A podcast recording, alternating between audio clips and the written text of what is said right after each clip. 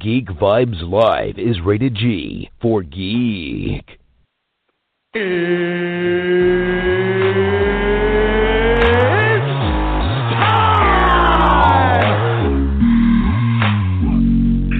Hey, this is Matt Lesher.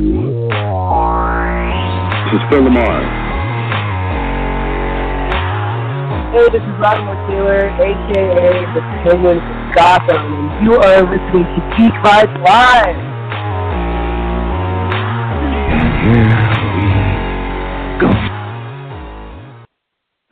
What's going on, everybody? This is Chris at Geek Vibes Live and Two Side Review. We are at it again this week with another top 10. This week we're going to be talking about top 10 underrated television shows. And with me, as always, is my geek crew, Ryan and Tia. Ryan's going to be joining us here a little bit later, but right now I have Tia on the line. Tia, how are you? I'm doing great, Chris. How are you? I'm doing phenomenal since you heard everything I just said and responded to me. My heart is now beating like once again. so I'm glad we did not have a beginning of the show technical glitch. Um, recently, Tia, real quick, you just came back from New York Comic Con, right? Yes, I did. Can you real quickly? Um, I'm excited and I want to know a little bit more about it. I didn't really talk to you before the pre-show, but can you kind of um, just talk about it a little bit? Tell tell me how it was. I'm I'm curious. I've never been to a con, and I know that you were really really excited for it.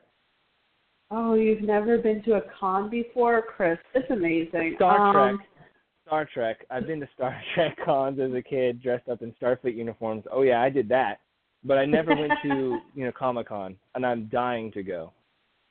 I'm going to tell you, there's nothing like going to Comic Con. I've been to several uh, supernatural conventions. I've been to Big Apple Con, and, and those are little conventions, and they're great for what they are. But New York Comic Con is just such an experience in on itself. I went two days this year, which I normally only go one, and I I swear I still feel like I didn't see enough.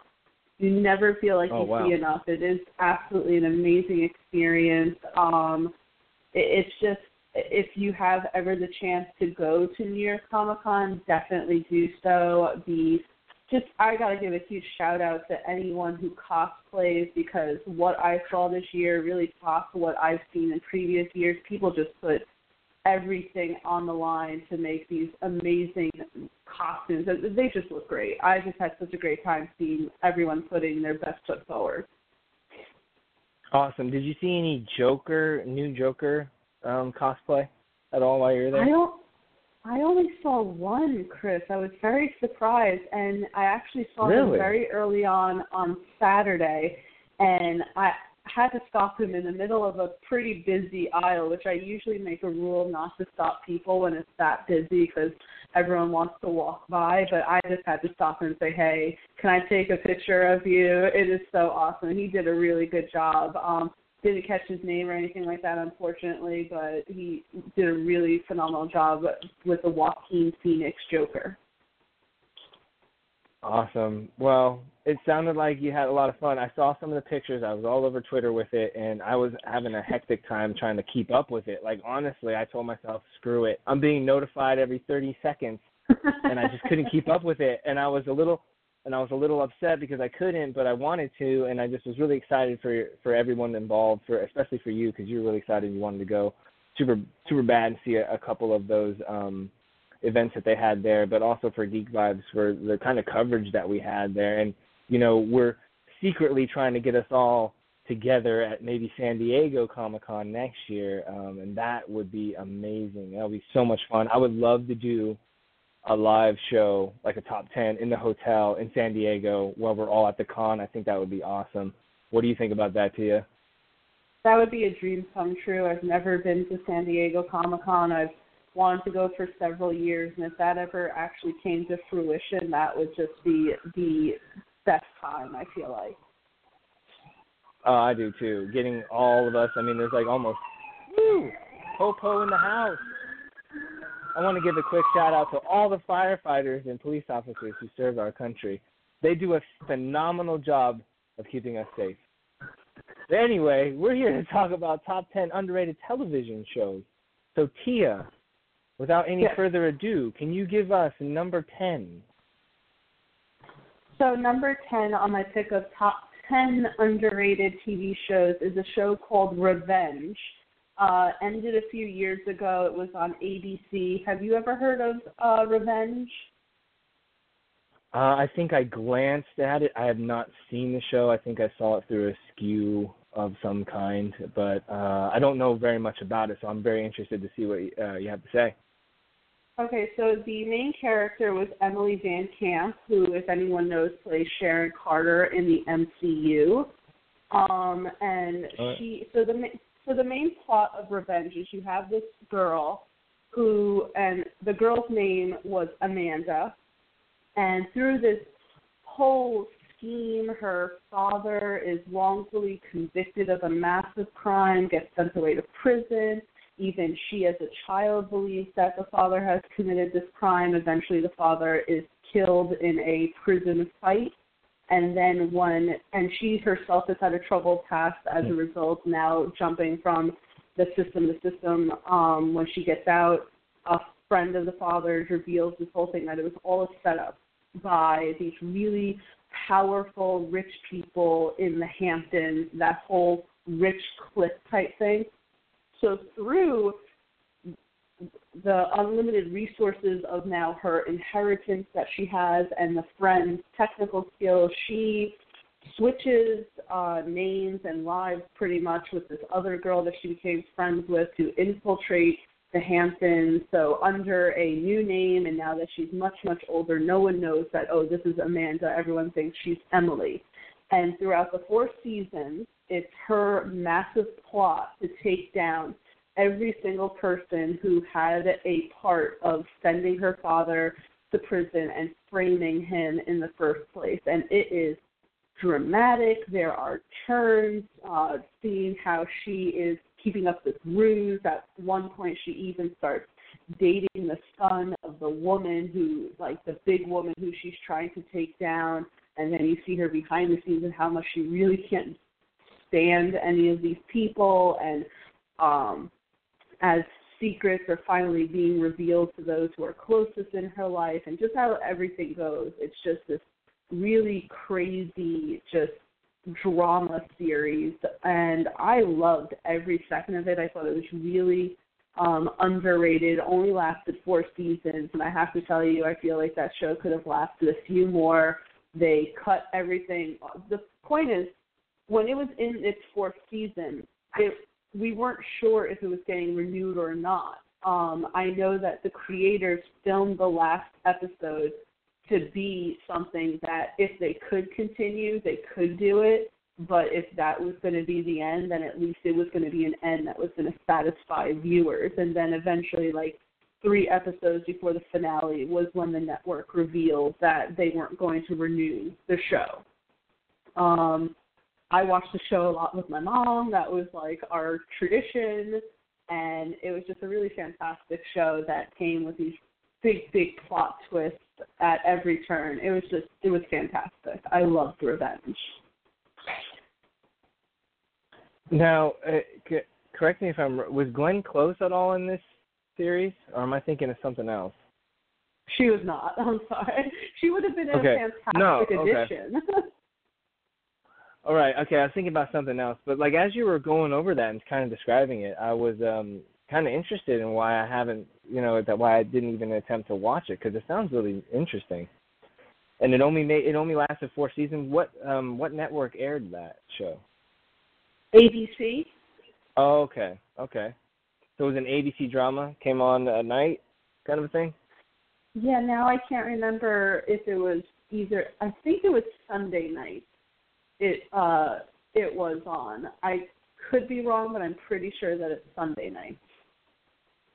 Hmm, interesting. Well, I'm definitely gonna have to go check that out because I just finished watching a show, so I'm in the hunt for a new one, which is kind of why this topic is kind of cool for me because I'm I'm looking for something to get my hands on. I can binge watch while I'm on uh, fall break here from teaching. But all right, so Revenge is at number ten, and it seems pretty cool actually. So I'm definitely gonna make a side note to that while I write this down.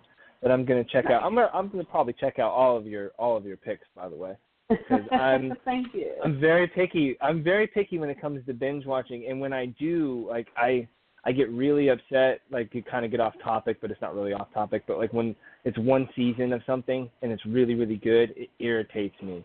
Like I I, I kind of let shows kind of develop over years and not watch them and let them go just to see them build up more seasons. So when I go to binge, I can get like you know my full hunger on and not have to crave for the next season or wondering if there is going to be next season.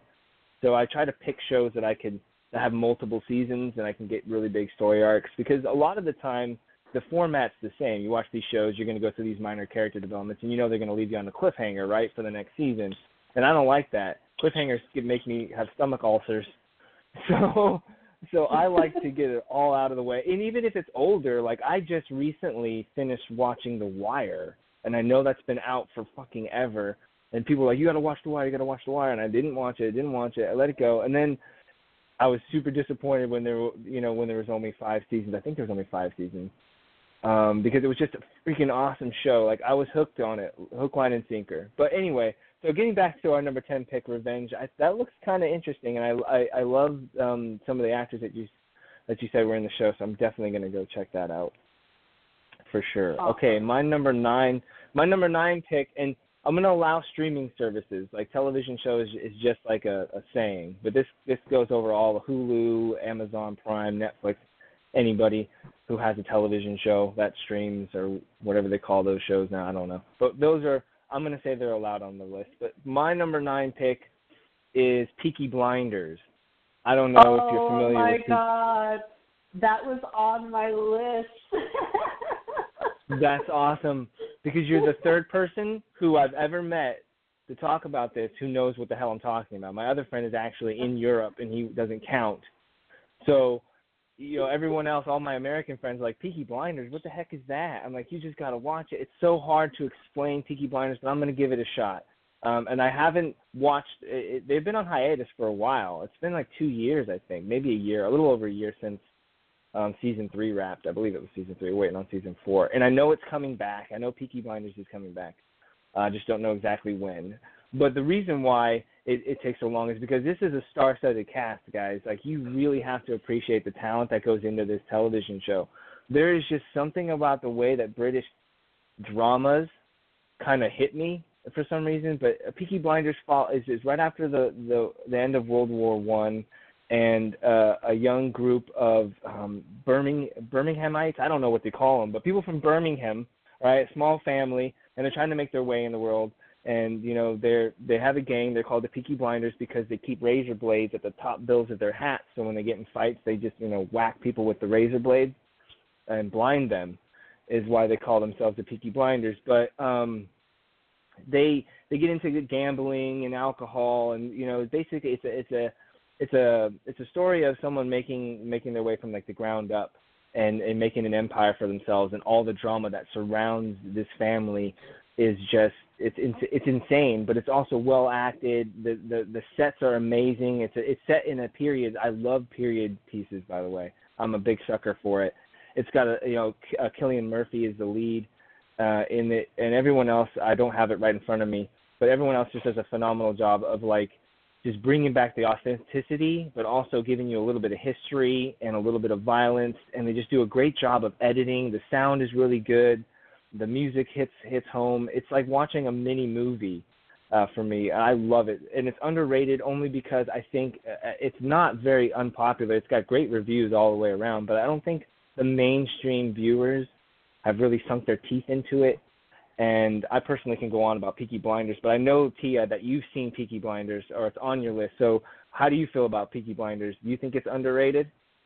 Oh, it's extremely underrated. I, as you said, know maybe two other people, and of those two people are my parents, who I put them onto it because I was like, you have to watch the show, and they love it. Um, I, to me, Cillian Murphy is one of the most talented actors, and if we ever had a show where we talked about the most underrated actors, he would definitely be on it. Oh, we I don't will. think he, yeah, I don't think he's on enough people's radars. But his performance, and, and as you said, from the visuals, I love the the industrial feel to it, the smog, um, the fact that it explores the Romani type of culture behind um the family Gypsy culture as well. Yeah. yeah and and just everything about it is just so good i love the music that's involved in it um um i, I don't know have you seen the fourth season because there was a fourth season that had adrien brody in it and i swear i've never seen him Oh yes. Okay. So it's not season three we're waiting for. I mean, it's not season Right. four. So there was a season. I did see Adrien Brody because he was member because he he was a he was awesome. I totally forgot. You remember? Just flooded me because he was like a, attached to Al Capone. Mhm. Alfonso oh, Capone is what they called him. oh So you you guys like really need to so watch this because yeah, the end. Oh my god, how is this film under? How is this underrated? It's it's, it's awesome. I got another freaking British show on my list, but you're right. I forgot about that. Like he does. I mean, Adrien Brody. I think he's a hit or miss kind of actor for me. I he he Yeah. sometimes he does phenomenal jobs, but when they put him in as the predator, when it would not the predator, but predators, when they put him in at that role as a tough guy, I was like, no, no way. Um, I don't believe you, Adrien Brody. but anyway, as this character though, oh shit, I totally believe him. And what they were trying to do, all that, and you're right, everything you said, Tia. I think that yeah, I'm I'm right there with you. I'm excited for the next season to come. But definitely, I feel like this is a very underrated um, show. Would you agree? I would completely agree. And you know, before we like, because I could talk about Peaky Blinders all day as well. Before we skip over, I think um one of to me again, love Cillian Murphy, love Tom Hardy, love all of them. I think one of my favorite actors though on the show is the guy who plays Arthur. I am so totally invested in his Oh, yeah. story in every single season. He is just so good, so complex. I, I love every second that he's on screen. Yes. I forget the actor's name, but he's been in a lot of stuff. I do too. Um, Uh, he's he, you're right. Arthur's character is other than Cillian Murphy's character goes through the most arcs. I you Mhm. know you you have to understand like these guys um, to give a little context. These brothers in World War One were responsible for digging tunnels, and that was one of the most dangerous jobs you could do in the military at the time. And it was you had to have nerves of freaking steel. You had to have you know um, like you just had to be just this built different type of person to do something like that, and it really plays on their mind. So they got this undertone through the whole show of like them being kind of shell shocked because of what you know the, the atrocities of the Great War. And he Arthur doesn't handle it that well. But at times you're like, "Fuck, Arthur, you're such a fucking screw up." And then you're like, "God, I'm, I'm so grateful Arthur is on our side because he's that batshit crazy." But then on the other side, he's he loves really hardcore just as much as he drinks and does all that other shit. You're right. He does have a great dynamic. The actor is phenomenal. It's just so good. I could keep going on about him, and it's like again, oh I know yeah. that the show. I know that the show focuses on Cillian Murphy, who is great in that role. Um, but just I have Thomas to give Shelby. it up for I, Thomas Shelby. yeah. I think is is Arthur's actor's name Paul Anderson. I want to say. I'm probably getting that completely that- wrong. Um, that sounds that sounds about right. Um, man, fill the time so I can look it up and people don't. This thing, this series started in 2013, believe it or not. Um, wow. Well, it's yeah, it's Paul you know, Anderson. Paul Anderson, Thomas Shelby, Tom Hardy. and You got um, Helen McCrory and Sophie um, Rundle in the mix, and Joe Yeah. Cole plays the youngest Shelby. Uh, it's kind Oh, of like yeah, a and wild his card. cou- and his cousin is the guy who plays um Michael. You know, they're related. Yeah. Oh Or my brothers, god, for I'm real? sorry, they're bro- they're brothers in real life. I apologize. I believe. They're Oh, well, that would make a lot they're of both sense. Cold. Yeah. And in the first season, we also get Sam Neill, who plays like an Irish, you know, detective kind of guy, oh, kind of trying to break you- up. So, yeah, go ahead. I'm sorry. I didn't know he. I, this is my ignorance in on it. I didn't know that actor was Irish until I watched the show. I was like, hey, that's that guy from Jurassic Park. he sounds different now. He I, is he Irish or I thought he was freaking Australian. I could be wrong. Oh. I Oh. don't know. now we're messing everything up. Now we're totally getting off. The, we're getting down a rabbit hole. Nevertheless, Oh, Sam Neill is a great actor. If you've seen Hunt for the Wilderpeople, oh geez, Sam Neill rocks that. It's really great. It's a really good show. Taika Waititi directed that film. It's very funny. Uh, so definitely check that out. But like, okay, we could talk about this forever, Tia. But I think you come. I think you're coming back at us with number eight. Yes, I Your do pick, I apologize think, yeah. for that. Um, No, no, no, So no. my- That's what this is about. Talking. um, my number my number eight pick is going to be um the killing um which Ooh. i i don't hear enough people talk about it's actually really unfortunate because the four seasons uh were recently pulled from netflix which really sucks because What? the fourth season the fourth season was actually produced by netflix. The show had its three seasons. Um shit. I forget which network it was on but it originally was on network television. And then the fourth season was picked up by netflix to kind of end everything and netflix recently took all four seasons down which i don't understand which so that's especially why it made this list because that's just how underrated it is so have you seen the killing ever Um, no. In fact, I mean that's as we were talking before earlier. I was trying to figure out what I wanted to watch. That's on my personal list to check out. So I'm glad you brought it up because I'm interested to see your thoughts on it. I think The Killing is fantastic. Um, it's starring Joel Kinnaman and Mireille Enos, and both of them Mhm. play detect. Both of them play detectives, and if you could pick two characters who are so opposite of each other, that's what they are. Joel Kinnaman plays this uh, laid-back, easy cop who just came out of the narcotics unit, and uh, Miss Enos plays this uh, very guarded uh, detective who, when you first meet her, she's supposed to be retiring. She's to leave the force and start a new life. And then, so so the first two seasons completely focus on the killing of this young girl, and they have to solve it. And it's just the every what what the killing does is any cliche or trope that you have experienced in crime shows, they do the opposite.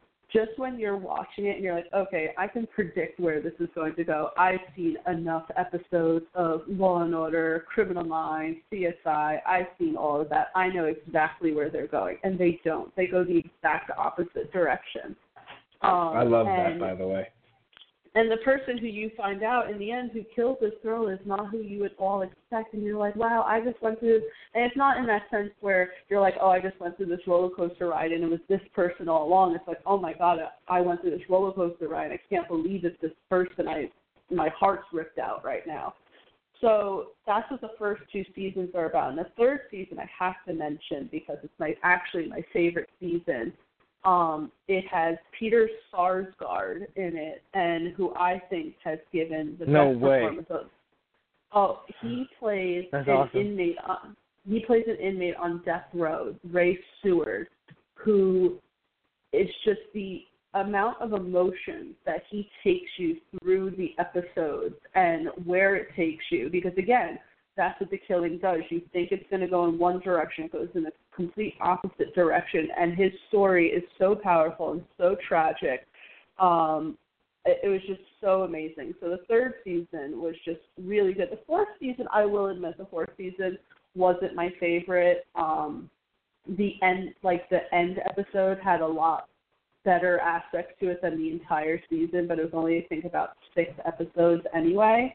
Um, it was interesting to see the dynamic since it was on Netflix and all the characters could now curse and say fuck as opposed to the prior three seasons when they were on network cable and had to keep it like down to bitch and shit. To me I just thought that was funny just to notice the like difference. um but That's what. I think the show is incredibly underrated. Joel Kinnaman and Mireille Enos had such an amazing um, chemistry between them working together. They didn't always get along, like the characters didn't always get along, and that was great to see that. Um, and actually, the two of them are working together again for an Amazon Prime show um, that now for some reason I can't even remember. but they're working together again, which is really fun. But anyway, The Killing, such a fantastic show. I'm so mad that Netflix decided to pull it. I don't know where you can find it. Probably on Amazon, Google Play, whatever. It's it's worth it. It's worth checking out. Um, I've told people about it, and they've been hooked. Anyone who I've ever told them, "Hey, go watch this." Well, damn, you sold me. I'm definitely gonna check it. it. It just so you know, I'm a pirate of the internet. I will find it and I will watch it and I will love it.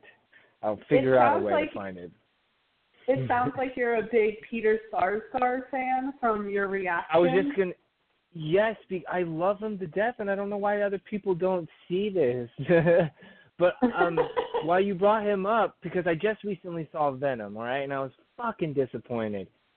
And I, oh, no. as a kid, I really liked, I really liked Venom. I, I was disappointed. I think my expectations were super high, too high, and I should have known better. But anyway, that's for another fucking topic. Um, I was thinking about because I love Cletus Kasady, the Carnage character. I loved him as a kid. I loved Venom and Carnage, and Spider Man was like secretly my one of my favorite. I'm a big Batman fan, but Spider Man just rang true to me. I always loved the Spider Verse, and I always thought that Peter Skarsgård. Did I say his name right? Okay, I hope I did. Bill, Bill Scar. Wait, which one are we talking about? which, which, uh, okay, which one are we just to not just not just to not confuse uh, listeners, Peter Sarsgaard is not related to the Skarsgårds. Okay, he's not related. Okay, no, it's good to know. Scar- But I'm the Skarsgårds are from Sweden. Sarsgaard is from America. okay. And, the, and if I, correct me if I'm wrong, this is the the older gentleman we're talking about, right? um, I mean, he's kind of okay. Peter Sarsgaard. Oh man, have he's not I now the like he's not the guy he's not the guy who plays Pennywise, right? No, that that's Bill Skarsgård, who's also a fantastic Okay. actor. Right. Okay. So I'm on the right track. Okay. So I okay Cletus Kasady. I was Mhm. wrong. I want the I want the guy who plays Pennywise in the new It to be Cletus Kasady, aka Carnage, in the Carnage film. I just feel like he can pull it off a whole lot more. But since we're not even talking about the same guy, I do know who you're talking about in your show. I do like him a lot. He's a great actor. So my reaction is still the same, but off topic, I want the other guy to play Carnage. That has nothing to do with what we're talking about. Well, Bill Now that it was- an amazing yeah. actor. Yeah. Yes. So now that we just confused everybody and they went to go watch something else, um, the kill. um, so the killing. Is there anything else you want to say real quick? So we got that at number eight. Anything else you want to add about the killing? Um, I mean, again, it's again like the first two seasons are definitely a slow burn. That okay, that sounds wrong. Like every episode has something intense in it, but you literally don't find out who actually killed this girl until the very last episode of season two. So if you're the type of person who needs answers now, you're not going to get answers now. You're just going to have to sit back and wait. Um, and so that's all the rest I could say about the killing. Anyone who, because I know that people are like mixed on Joel Kinnaman. If they watch the killing, he's just so amazing. As, I don't understand why people are, are. I don't know why they're why they're mixed on him. I don't really get it. But yeah, I'm right people there with you. People hate on him. People hate on him, and I, I think he's phenomenal. I love watching him. Um, I think he does his best. I think that he puts in 110%. Maybe the content isn't always good, but you gotta do Well, what you gotta do with actor's what you're fault. given. Exactly. Right, yeah, it's not the actor's fault. You can't really credit them. Um but yeah, dude, I'm definitely gonna check out the killing. I I'm gonna say that for every single pick. I feel I just feel like me and you have like this I wouldn't say it's a connection, but I feel like me and you appreciate talent and and art, you know. I think that me and you like everything you suggested, it's like I like what you said about the killing not telling you anything. I, I love shows that do that right, that do it right. Keep you engaged but don't tell you things. Mhm. That's great storytelling. That's what great storytelling is. And a lot of people think, oh, I'll just throw in a twist here and don't tell you anything and be vague, but then you just give us vanilla, you know, drama filling in, and it doesn't it doesn't make those oh hold and wait moments even more special. So I can tolerate not knowing, and I'm I'm a little bit of a guy like, oh, tell me now, but I also feel like if you're gonna do it right, then I'll I'll sit back and wait for the big reveal. So I'm definitely gonna check out the Killing. So we got the Killing at number eight. Real quick, guys, if you're just joining us, we're going over the um, top 10 underrated uh, television shows. Our top 10, not the top 10, because that would be just ridiculous. So it's our top 10 underrated television shows. At number 10, we have Revenge. At number 9, we have Peaky Blinders, which I feel like should be a little higher, and maybe it could go, but like I said, I just wanted to say it and talk about it real quick. And number 8 is The Killing which we just got finished talking about, and I think we're coming back at me, I believe, right mm-hmm. for yep. number seven. And let me mm-hmm. just pull up my notes. Uh, number seven, I'm going with um, Netflix, uh, The OA. Whoa, is that a parrot? Uh, uh, no, that's my cat just meowing. Whoa.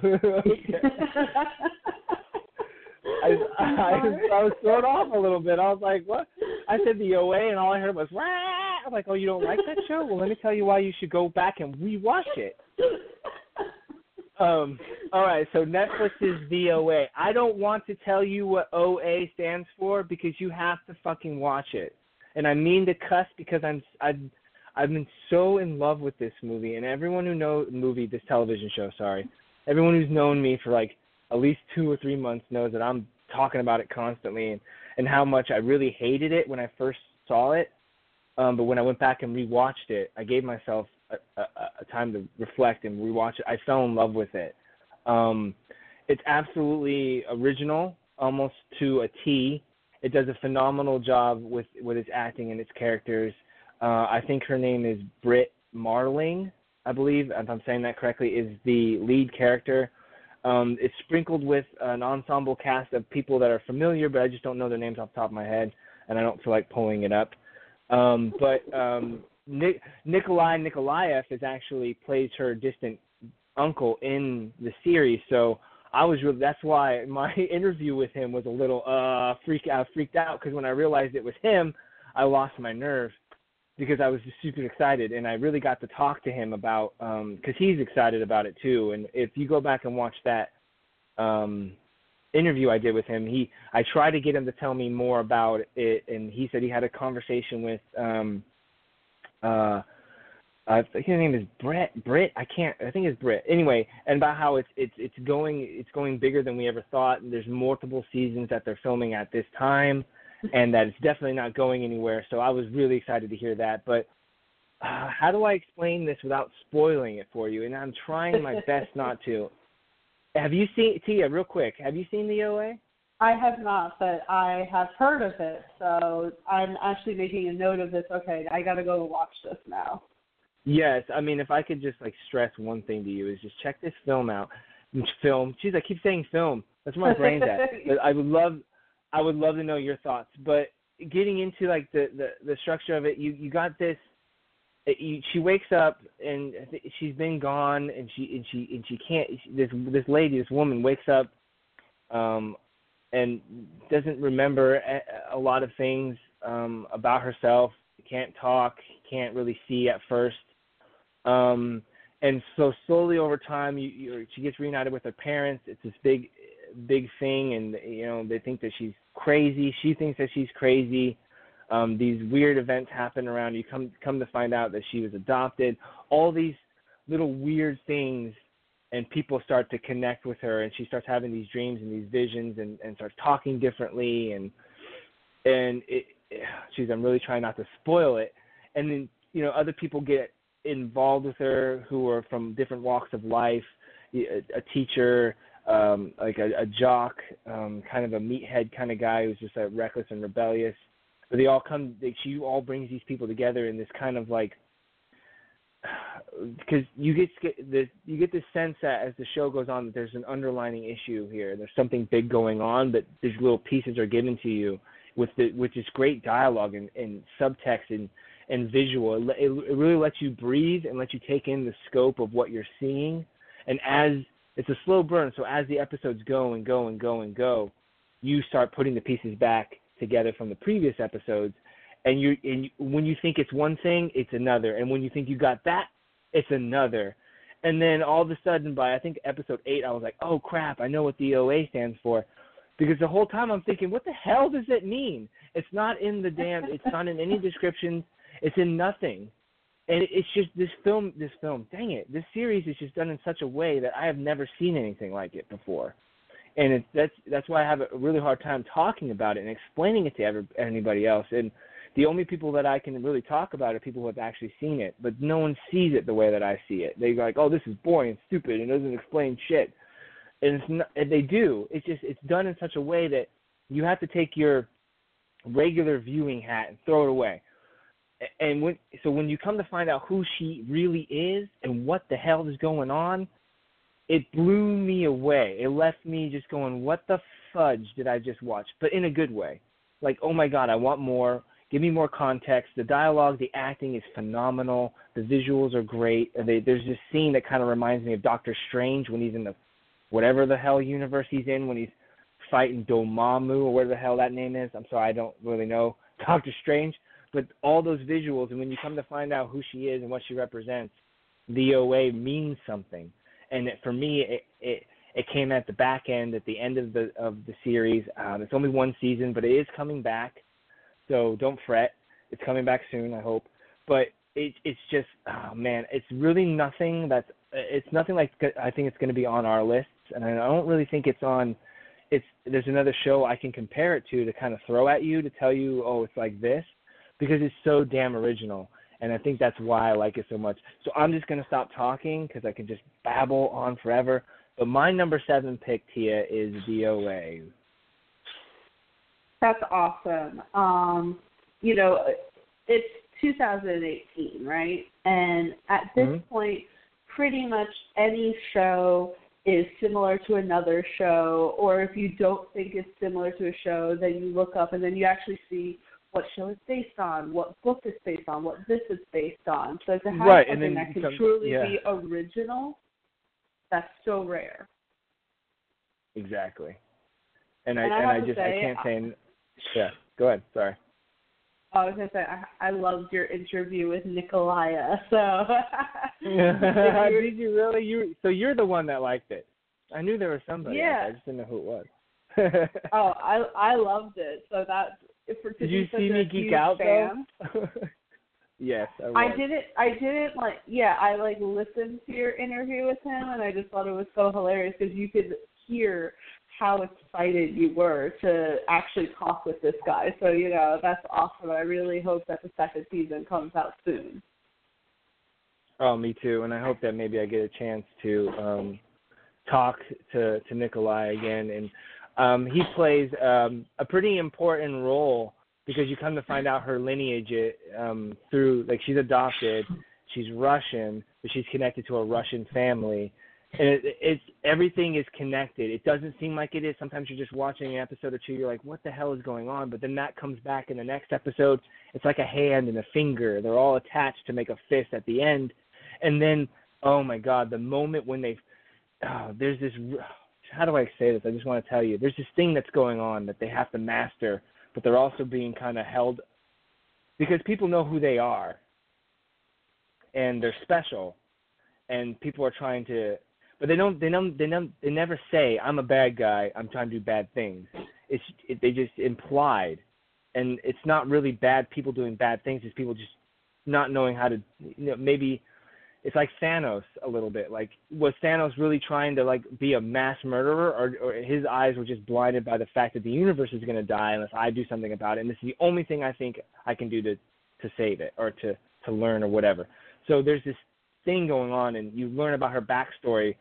Um, so it, it has these flashback moments of where she originality is, origin where she came from because in the the beginning of the show she she was missing for a long time. She comes back blind, and everyone oh. thinks she's a freak and she's got mental problems. But she's having these flashbacks. Her by her birth parents, not birth parents, her adopted parents are trying to deal with it. She's remembering her Russian heritage and her family lineage and who she really is. And then there's this moment where um um something really bad and tense is happening and when and when this moment happens and I hope when you watch this I hope you have the same reaction. But it I, I was like just in awe. Like it was like a, all the things that you go through to watch this, all this weight on your shoulder, and watching her go through all these things, and then bam, you see who she really is and what she what she can do and what she does to like help or save this incident that happens, and it just kind of happens out of nowhere, and it's just and these the people that she brings in are just so at odds with each other, but they all come together for a common goal. There's just so many great themes about this, and I'm just ranting. I'm sorry, but I just wish I could really just tell you right now what is going on. And uh, I like the fact that I had to figure that out too, guys. Um, I I hope that um, well anyway. So I love the fact that this movie you really have to kind of put put pieces together and kind of put it together. But once you do, I hope that you have that same moment of just like awesomeness. Anyway, I'm done with talking about the OA, but it's a really good show. I cannot recommend it enough. Tia, real quick, we're going to number six, so it's on you. So what do you got? All right, so my number six pick, um, I still feel is underrated, even though it was showcased at New York Comic Con. Because literally, the only other person that I know who has watched it is Juwan. Um, besides that, I don't know anyone else who has watched it. Anyone else who I have seen who's watched it, like on the I internet, you're gonna say. all all like kind of don't get it. Um, so mine is. Are we at six? Is that where we're at right now? Six. right? Yeah, we're at number six. Yeah. Okay, so my number six pick is American Gods.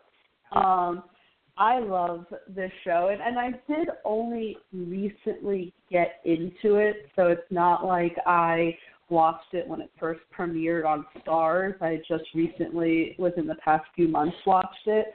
Um, I love how strange this freaking show is. Um, the I, and have you seen American Gods?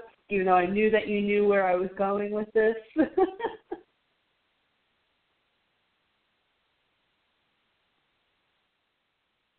Chris? Sorry, I was muted. I I was choking and trying not to cough on air.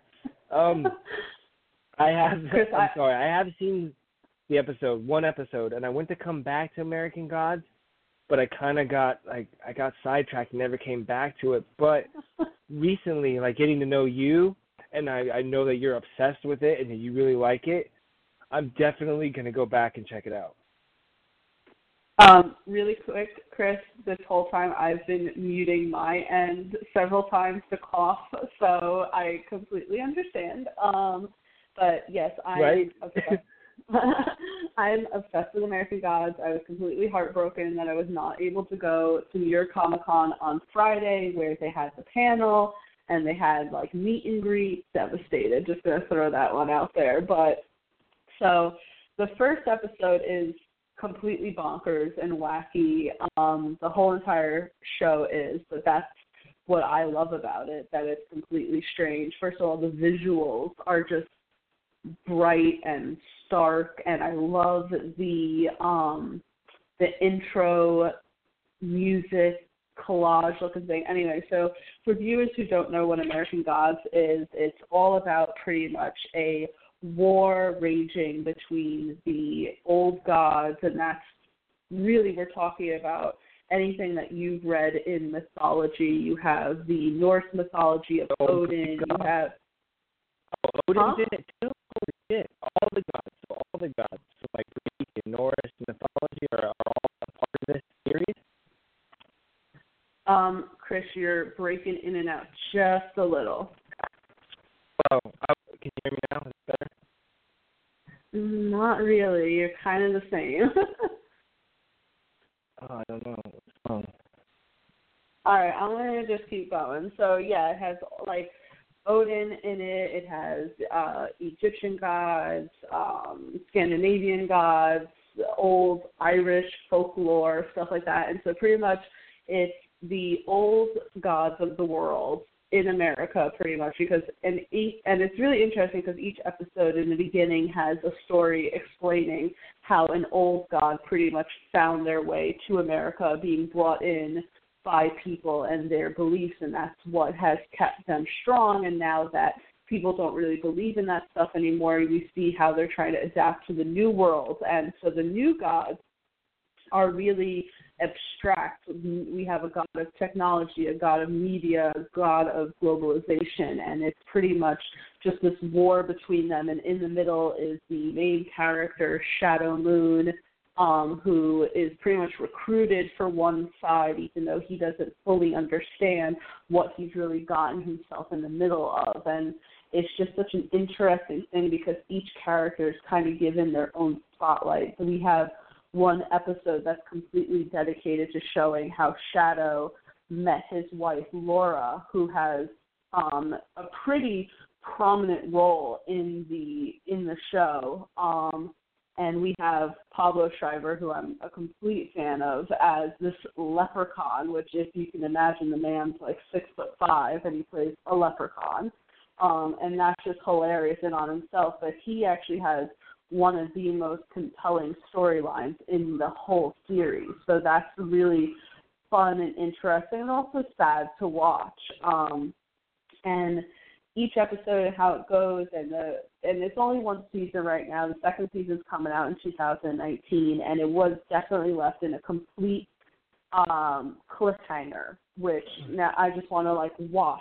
what the hell happens. Um it's just this really fantastic show that um doesn't really take itself too seriously. It, uh, but at the same time, makes some really amazing points of how things are in today's society. Um, just really pinpoints people's obsession with such things as media, social media. Um, just uh, the the way it really kind of focuses on things is really interesting. So uh, uh, definitely number six is American Gods for me. Um, can you hear me better now? Is that is that better? I can. Yes. okay, good, good. I didn't want to interrupt you again. Um, but okay, so coming back to American Gods, it, it sounds it, it really it really sounds cool. Like I'm probably gonna watch that as soon as we get off tonight. Um, so you're telling me that the Norse gods and the Greek gods are all in the it's it's basically they're in like the real world, kind of like the real world, but I guess like modern times. They are. Is that, is that in, kind of? It's in modern day America, and that's the thing. If I can't explain it properly, I do apologize about that. But it's literally you see these manifestations of such gods like Odin, because he's the big one that I can really pinpoint, and how the show explains the existence of all these gods without getting too much into like a religious ethics type type of thing is that pretty much people believed and that manifested these beings. Um and as people traveled to the new world america they brought in their old beliefs but now that they don't believe anymore then you just have these old gods that are just kind of sitting around not really knowing what to do with themselves. And Odin That's awesome. to- That's a great concept. yeah, and Odin wants to bring back. He wants to get back into people's lives, and he's pretty much recruiting um, all of these older gods to fight against the new gods. Who, you know, Mr. World is one of the new gods, and he's the god of globalization, and he wants to work with Odin, but Odin pretty much is um, no, no, no. You are a distraction to the humans. Humans loved us. Humans prayed to us, and we gave them things in return. All you do is occupy their time. Um, one of the best gods in the show is this god that Orlando Jones plays, um, called Mr. Nancy, who is based on a Guyanese god called Anansi, who is a trickster Oh, god, yeah, yeah.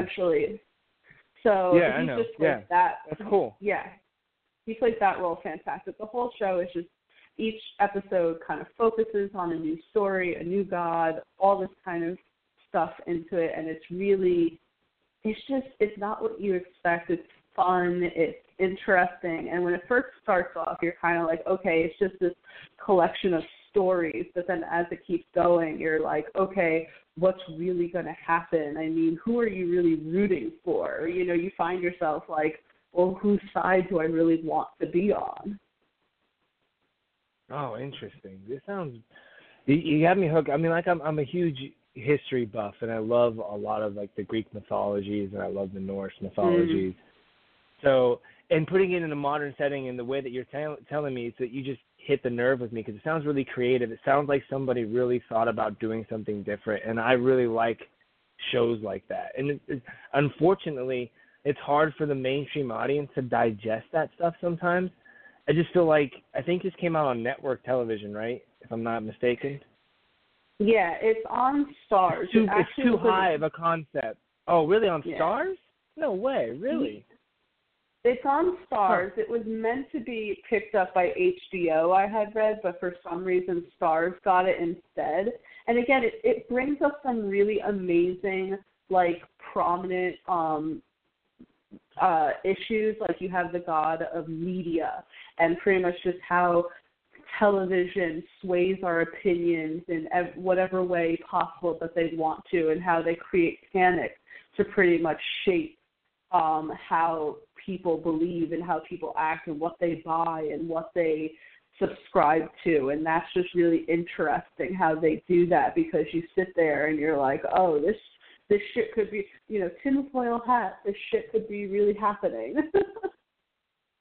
oh right that is that is really cool that sounds like a refreshing show for sure mm. Any yeah, last so thoughts on that real I, quick? Yeah. Um,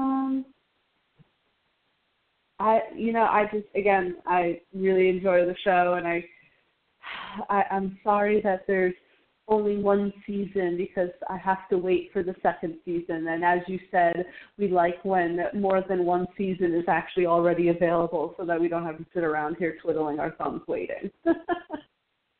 right. You know, we can burn through it like um I don't like I say toilet paper, but I mean it. Like, have you ever lit toilet paper on fire? That should just go like boosh. And if it's just one season and it's really good, like I, I, I mean, I'm just so thankful to have the type of uh, family life that I do, where I don't get bombarded. Like, I could literally binge watch it, and no one will like. I'll pick my head up, and no one will even know I was gone. Uh, so I can really get caught up in stuff if I want to, and I, and I, it really seems like this one has a lot of promise. I really do hope they keep it going. I'm definitely going to check it out. It's very unique. It, it has some. I wouldn't say it has similar themes of the OA, but it, in in terms of it being creatively different and people are trying to be different but also relatable and get people connected in a different form. I think that this is one of those shows too. So I'm definitely gonna check that one out. American God awesome. sounds pretty cool. Um, let's recap real quick, guys. If you're just now joining us, um, where the hell have you been? Anyway, we're talking about the top 10 underrated, our top 10 underrated television shows or streaming shows um, this evening. And number 10, we have Revenge. And number 9, we have Peaky Blinders. Number 10 is The Killing. Number 7 is The OA. And number 6 is American Gods, where we just recently just got done talking about. And number seven, I'm going to throw in, and I'm a little on the fence about whether or not this is an underrated rated yet because it's only it's been out for a year or so. Um, it's on Netflix. It's called Mindhunter. I don't know if you're familiar wait, wait. with that, Tia. Chris, is this number seven or number five? No, this I'm is number. Confused. Oh my God! Did I just screw the dang order up? Great, good job. This would be number five, and I put I I wrote down seven. That's that's great. No, this is number five, guys. Number six was American Gods. Number seven was The OA. Number eight was The Killing. Number nine is Peaky Blinders. Number ten is Revenge. And number five I picked was Mindhunter. Okay, did I get that straight? Is we are we cool now? Yes. Yes. okay. My apologies. Um, so this is live, just so everybody knows um, anyway, Mindhunter is my number five pick, not number seven. And like I said that before, um, I was on the fence because I really think this is maybe not as underrated as I think it is. Um, a lot of people I've, I work with and some of my friends, a lot of my friends have seen it already. So it's I don't think it's that underrated, but it's I've I, I researched multiple lists to kind of garner where I was going to go with mine, and it was on a lot of them. So I guess it's underrated. Anyway, Mindhunter is really really cool. If you're a history buff, if you're a fan of um if you're a kind of a dark person, if you like serial killers or if you like the if you like the history of where all that shit started, where we started using the term serial killers when the FBI started you know, profiling basically, um, you uh, I'm not familiar with the cast. It, you will be. The, some of the people are very familiar looking, but I don't have the roster right in front of me. Um, but the acting is is really great. It's set in um, shoot, I want to say it's in the 60s or 70s. I I can't really remember off the top of my head exactly, but it's a period film. Uh, period film. Sorry, period show. It happened. It's dated, but it, it, it circums about this young um, FBI agent who um, starts interviewing like murderers and killers and creating profiles and helping um, small town um, or small cities or small states uh, solve murders.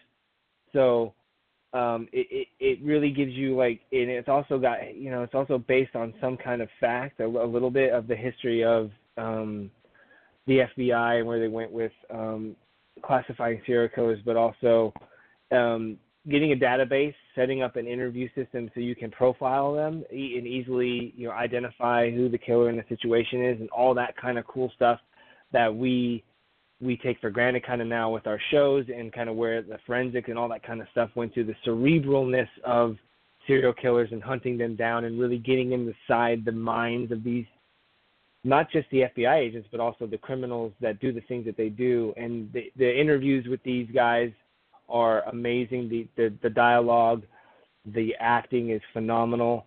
The storyline is is really it's got a David if David Fincher was attached to the project. I think he directed a few episodes, so it's got that Fincher-esque style. It's very cinematic, but it's also very real and gritty in certain spots. It's well written. The cast is phenomenal. It's I think it's coming back for a second season. I hope it does because it kind of leaves on a cliffhanger. But once you start to realize that it's based off like the real history of profiling in the FBI towards serial killers, and actually they coined the phrase serial killer off of these agents who are doing these um, things in these episodes. And the first time they use it in the show is really kind of neat because it didn't ex- it doesn't exist and until they actually there's a group of them just trying to figure out what to call it and they just spitballing. So it's really neat on that the history side, but it's also phenomenally produced and well acted. And I I fell in love with it. I, like I said before, I burnt through it like toilet paper. Um, when somebody recommended to me, I just lit it on fire and watched the whole thing, and I just wanted more. I crave more. I still do. But there we are. My number five pick is Mindhunter. Tia, have you seen Mindhunter? I haven't seen Mindhunter. Um, well, okay, so that's a lie. I believe I watched the first episode because all my coworkers were talking about it. Um, I don't think I can talk on air why the reason why I wasn't really paying attention for the first episode, but um I didn't really end up paying attention to it hey. and I never got and then never got back to it just because I think other things were just coming on at the same time that I just never got back into it. But yes, I and I don't know if you could really say that when it kind of sounds weird to go, I love serial killers, but I love watching shit that has right. to do with that. And and yeah, I really I need to get into Mindhunter. I need to get into it. Yeah, if you're looking for something to kind of get your mind into and learn some things, um, this is definitely it. And and you know, it's yeah, you're right. It's really hard to say, oh, I love talking about serial killers but I, you know, a little bit of my job, you know, in, I work in special education. I deal with psychology, so I'm very curious. Like I always, I wonder why my kids do the things that they do. And for me, in order for me to help the kids and and, and help them learn and grow, I have to I have to know what makes them tick in order to fix them. Not fix them. Uh, that's the wrong word. That's horrible. But in order to fix the problems that they have and maybe help them get over it. And the same thing with serial killers. I just wonder why some people just do the things that they fucking do, and it's crazy. And and it, you know what's, what's sickening are the ones that do it for no freaking reason. Because it, if you have no rhyme or reason to you, you're just living life, doing whatever the hell you want. That's scary. And there are people out there just doing stuff like that. So I'm right there with you. It's it's hard to say, oh, I like to talk about serial killers, but I really am intrigued w- how their brain works, you know, how they process these emotions or or don't. But we have something in the we call an ACE score, which basically you list out all these things that happen to you. You get a score at the end of this test, and um, most of the kids we work with have really high ACE scores, which means a lot of traumatic things happened in their childhood.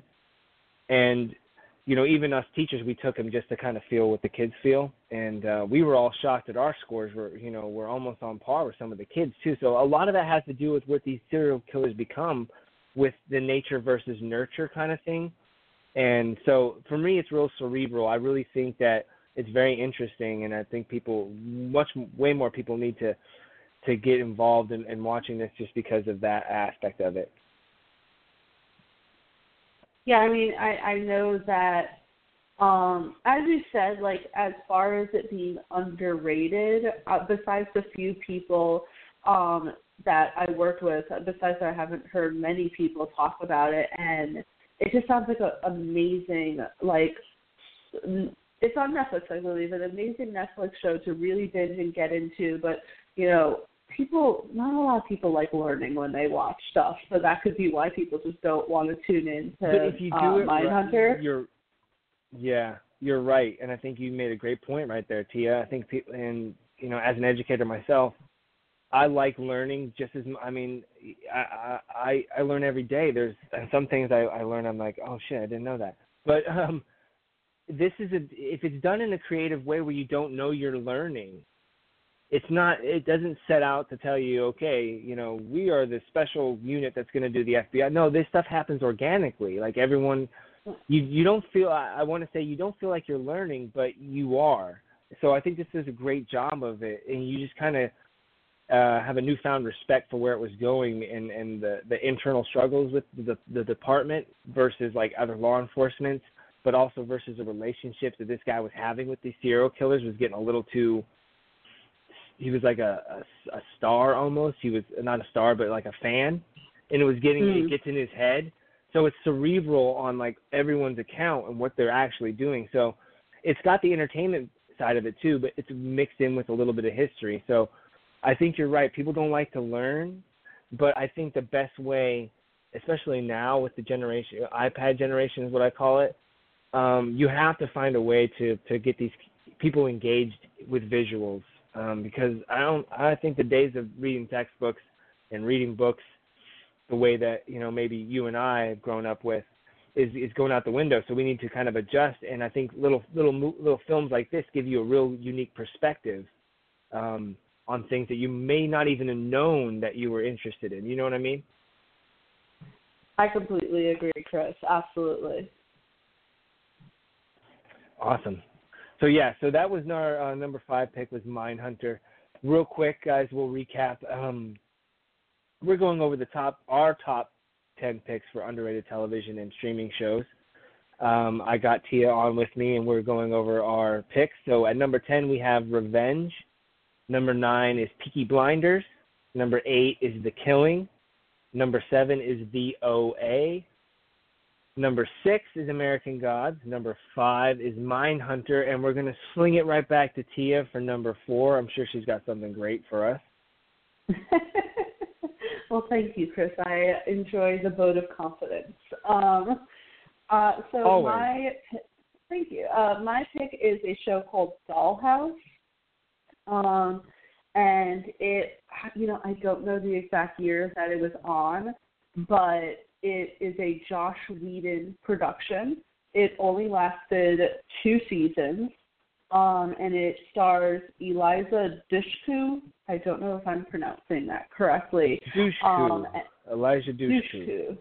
Eliza Dushku and Tahmoh Penikett, who I really just love his work. Um, so we have Dollhouse, right? And if I could describe it in any sort of way, it has a very Westworld feel to it.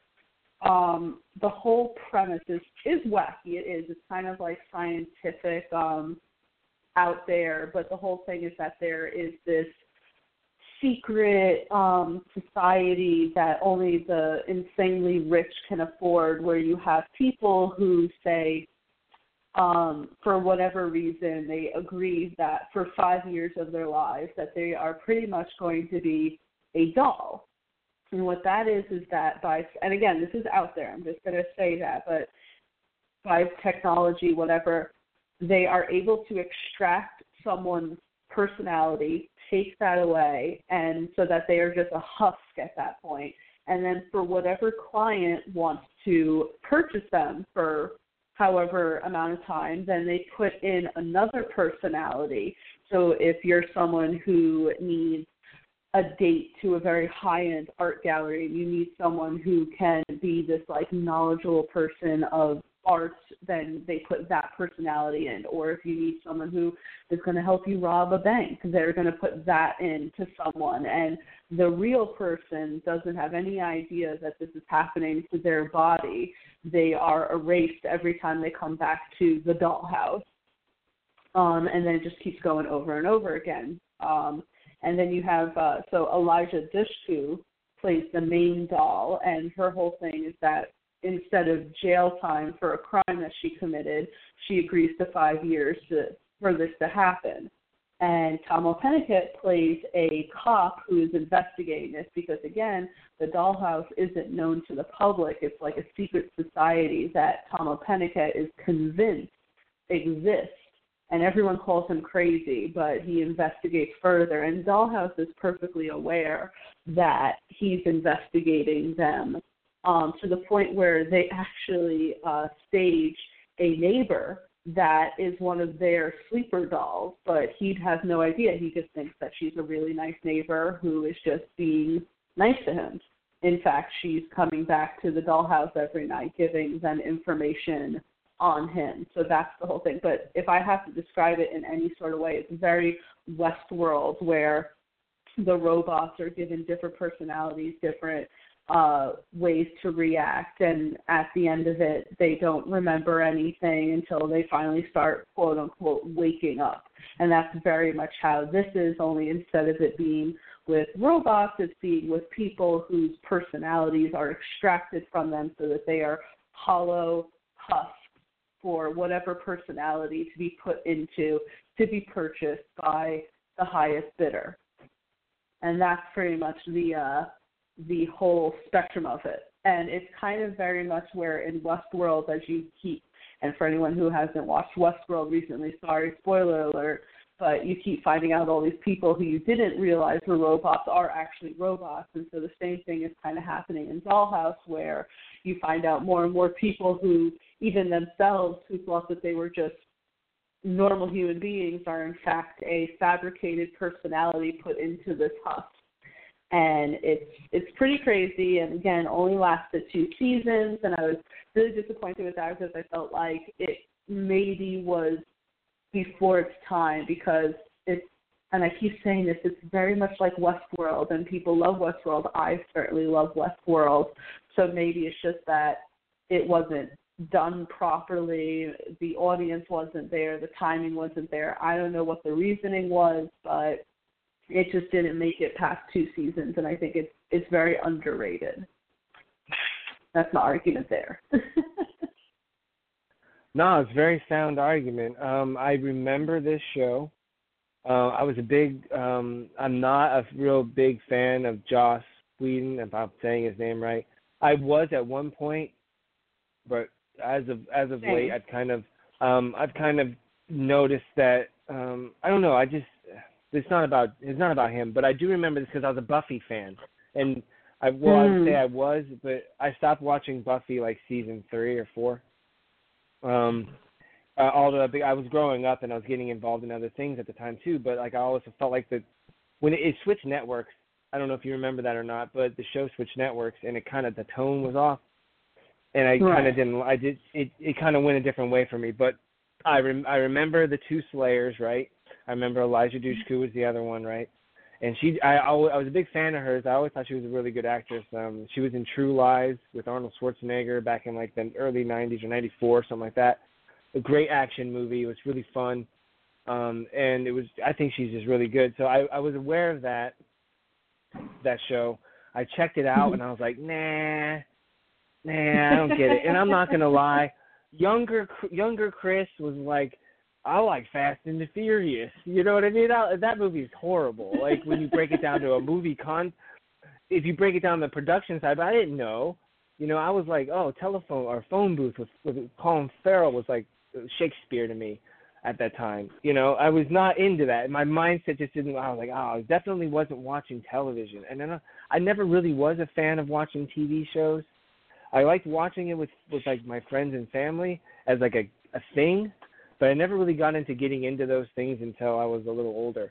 So I mean, it didn't really strike a nerve with me um necessarily. But I also had cable, so I was watching like HBO and Showtime series, which could cuss and show nudity. So I wasn't really interested in like going back to watching the WB or or UPN back in the day. I don't know if you guys know this, but Warner Brothers was actually a network, you know, and so was the United Paramount Network, who actually owned the show Buffy, and that's where Joss got his got his start. Um, but um, the way you just described it now, I'm like, fuck, why the hell isn't this on the air? Like this is this is pretty cool. and you're right, it is like Westworld, and I haven't seen Westworld, but thank you for fucking spoiling it. I'm just kidding. I I I, I know what Westworld Westworld's is about. so good. I I know I know, and I'm gonna watch it, and I'm I'm I'm aware of Westworld spoilers, so I, I'm I'm just trying to be funny, but um, it it does sound very Westworldian, and I think you know Joss may have been um inspired by it back then, but you said a really good point, Tia. You said it might have been ahead of its time, and in the way you're describing it now, and I think it came out in the early 2000s. I, I don't don't quote me. Um, but you're right. It might have been a little bit too cerebral for you know for the audiences at that time. Um, so I don't know why it didn't last long. But I really think that that concept here that you with that the Dollhouse, I, I think that would make a cool Netflix series. Like, do you see that? Like, am I wrong, or do you think that would be like a cool little like bring her back and get Joss think- on as a producer?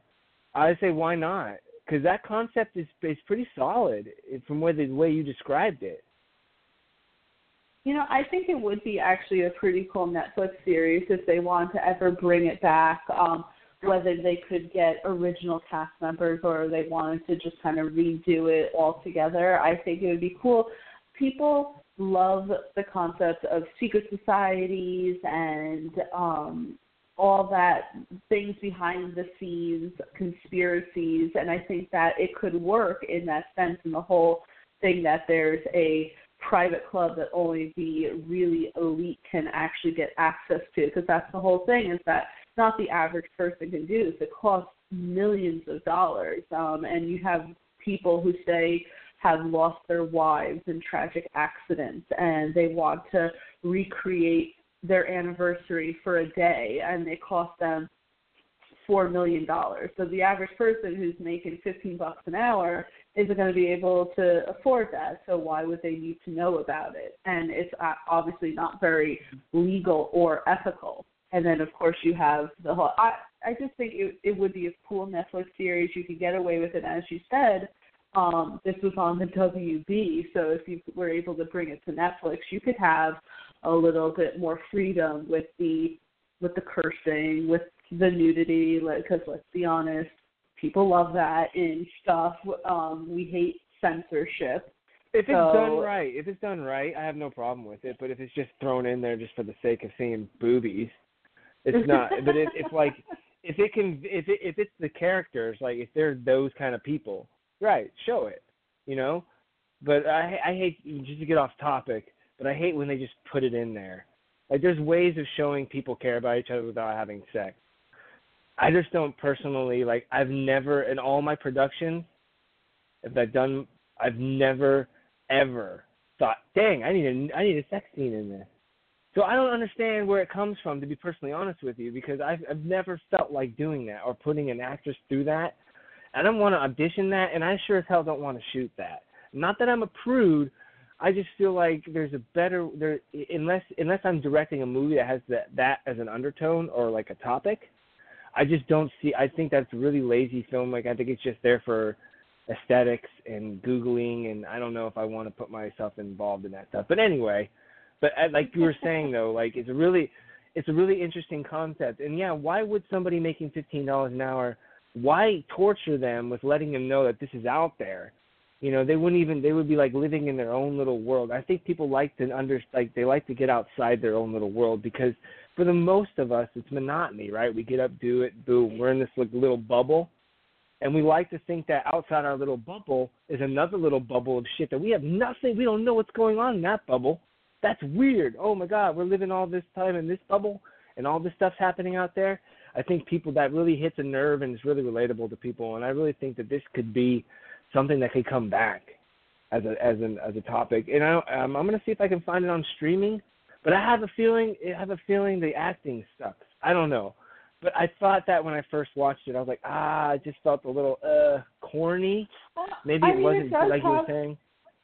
It does have at times I won't like because all right, let's you know if it if it was early 2000s, maybe I'm not sure, but there was that formula that was around during that day of the kind of um I don't know the OC type of shows that came out, and there could have been a little bit of that. I don't doubt it.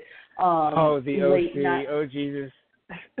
you just You know put me I'm right saying? back Like, in my couch, back in my apartment in 2000 like 3. I was like, oh man, you just put me, you just time traveled me real quick when you just said that because I seriously haven't thought of that show in forever. But I was, I, I liked it. I can't help it. I liked it. I'm so sorry, everybody who's listening. I know, I know. But I it was just so much drama. yeah.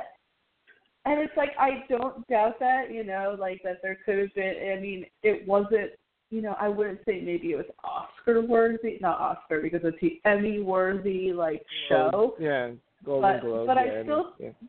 But I still thought it was entertaining and I love the concept of having this detective that literally everyone thinks is nuts. And they're all sitting there going, You're out of your mind. Dollhouse doesn't exist. Why are you spending all these hours and even the time that you're not on duty? Why are you just researching this? And it's like, No, he was right. This is really going on. And he's the only one who really is just giving it the time of day. And he's pretty much just like, these are people who are losing five years of their lives so that they could just be used up pretty much as as a doll and i just i don't know i really like the concept and if i can keep comparing it to westworld it's what we Yeah. liked about West, it's what we like about westworld we get to see these robots being different people and and it's it's almost a very very very similar concept. Obviously, Westworld is um, executed in a much better way, and it has its underlying plots as well. But I think Dollhouse could be given another chance on a streaming service like Netflix if they have the right people behind it. Yeah, definitely, because the way that you're describing it, it seems really interesting. And real quick, I have a question. Like, with so every episode, does she come back as a different person?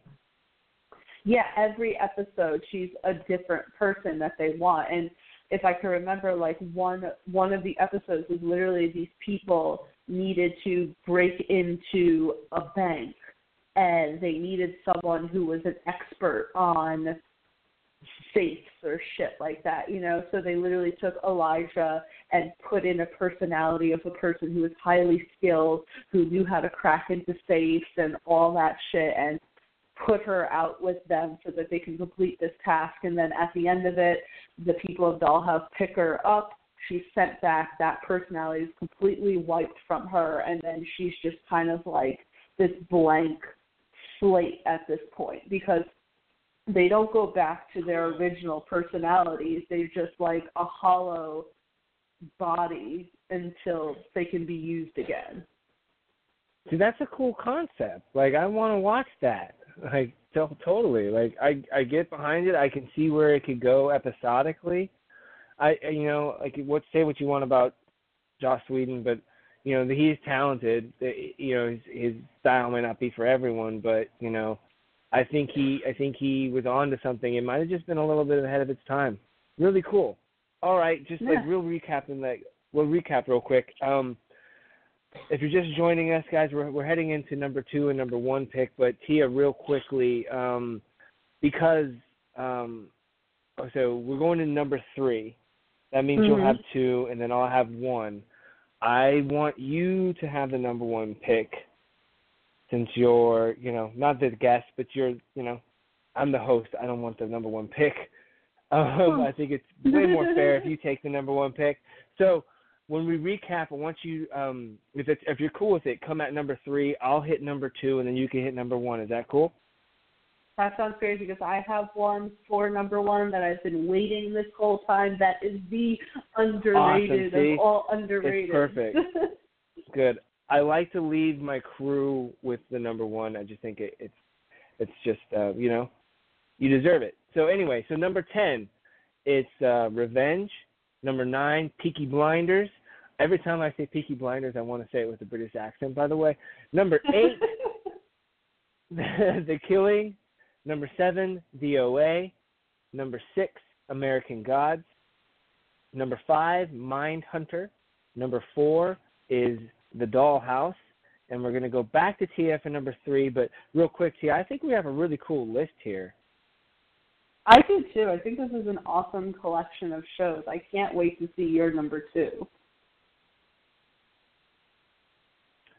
Definitely. Uh, so hit us with number three. What do you got? All right, so for number three, I have this show called Banshee.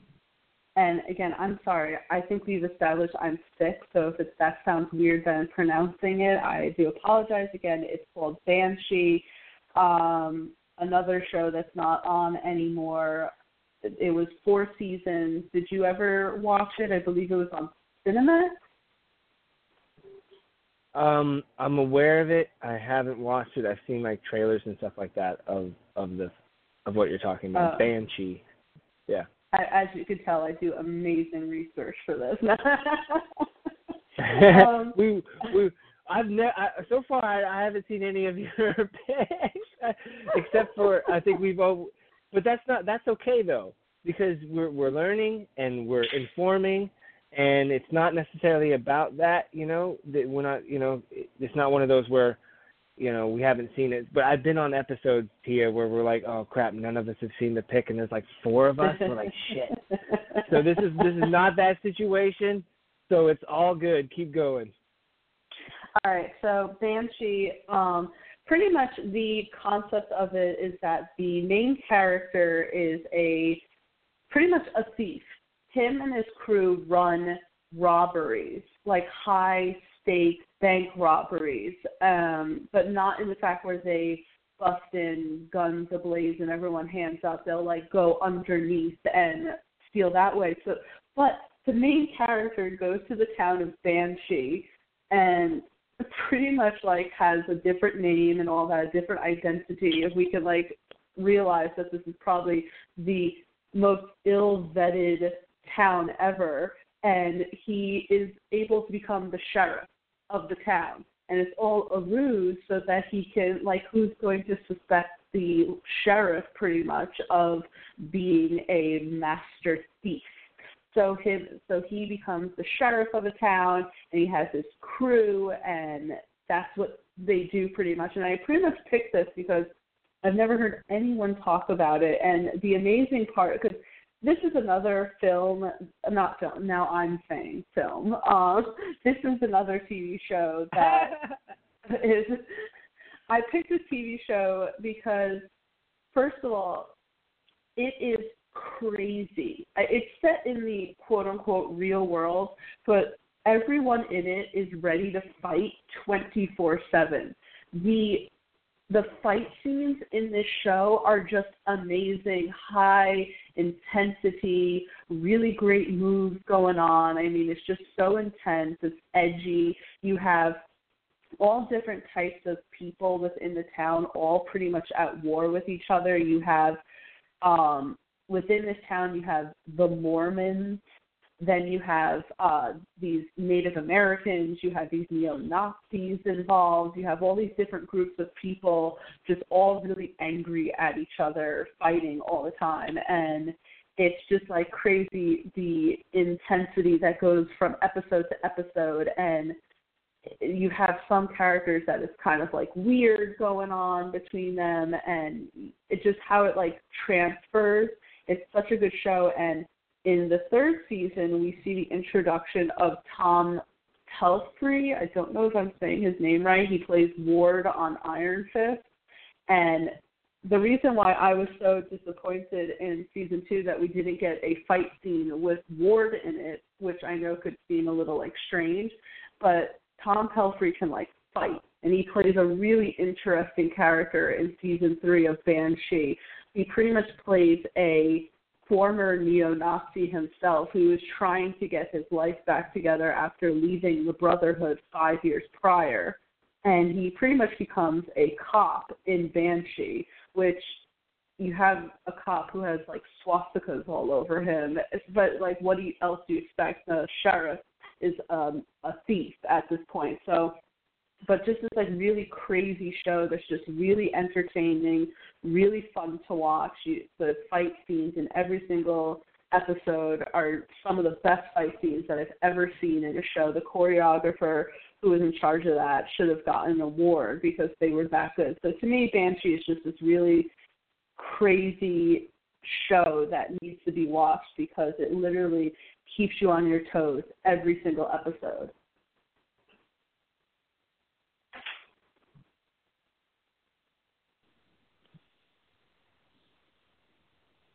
Chris. Hello. Hey Tia, real quick.